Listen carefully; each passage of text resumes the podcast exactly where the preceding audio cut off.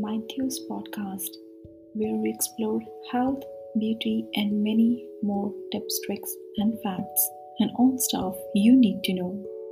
I'm Sneha Sharma. In today's episode, we will talk about approved malaria vaccine.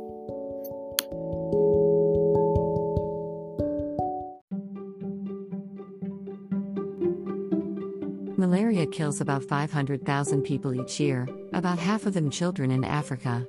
The new vaccine isn't perfect, but it will help turn the tide, experts said. This is a historic moment.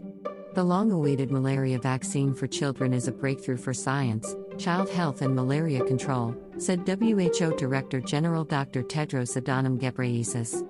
Using this vaccine on top of existing tools to prevent malaria could save tens of thousands of young lives each year.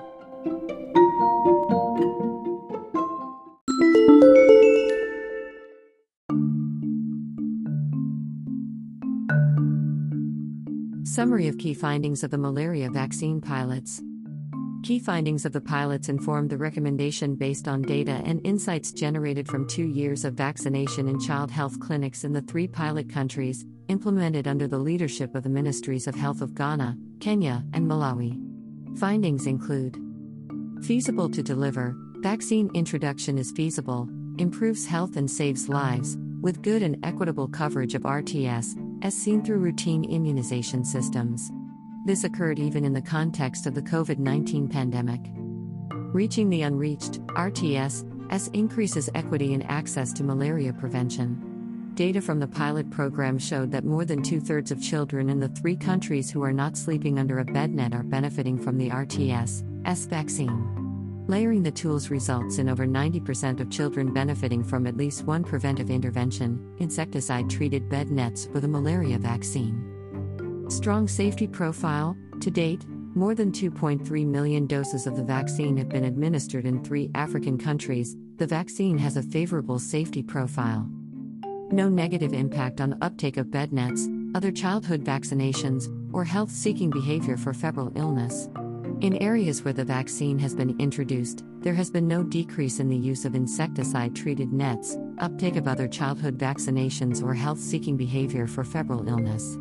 High impact in real life childhood vaccination settings, significant reduction, 30%, in deadly severe malaria, even when introduced in areas where insecticide treated nets are widely used and there is good access to diagnosis and treatment.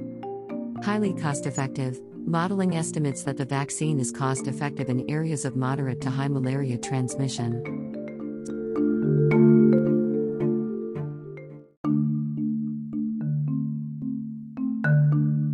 Many factors make malaria vaccine development challenging. The malaria parasite develops both in humans and in the female Anopheles mosquitoes.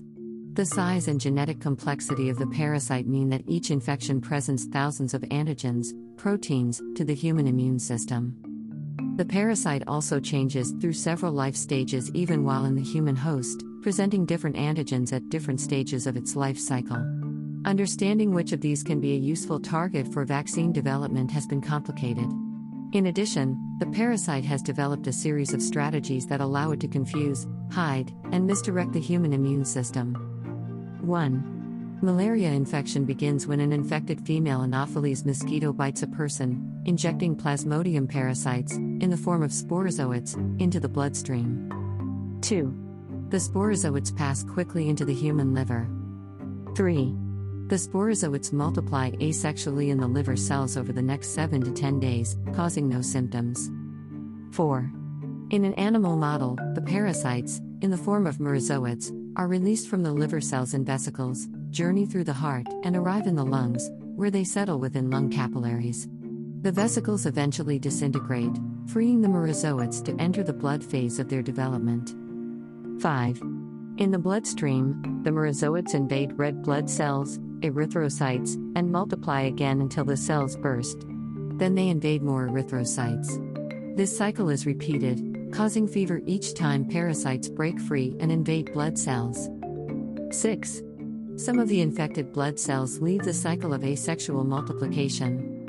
Instead of replicating, the merozoites in these cells develop into sexual forms of the parasite, called gametocytes, that circulate in the bloodstream. 7. When a mosquito bites an infected human, it ingests the gametocytes, which develop further into mature sex cells called gametes.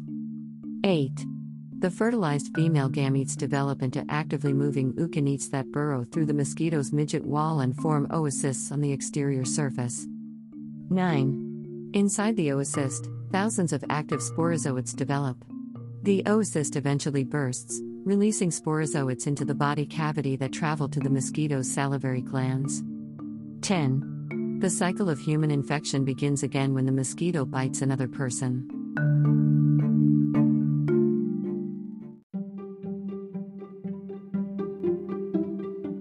The WHO recommendation is for RTS S, sold as Mosquirix, a vaccine developed by British drugmaker Glaxo. Smith, Kline.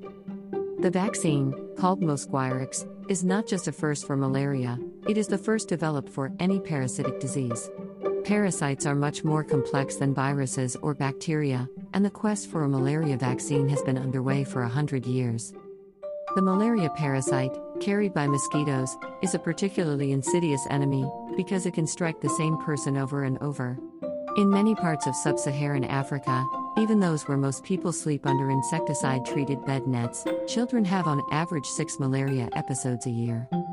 Even when the disease is not fatal, the repeated assault on their bodies can permanently alter the immune system, leaving them weak and vulnerable to other pathogens.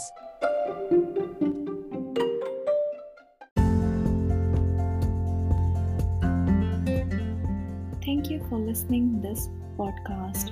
If you want to tell us what you think of this podcast, we would love to hear from you. Please write us on email snehasharma2141 at gmail.com.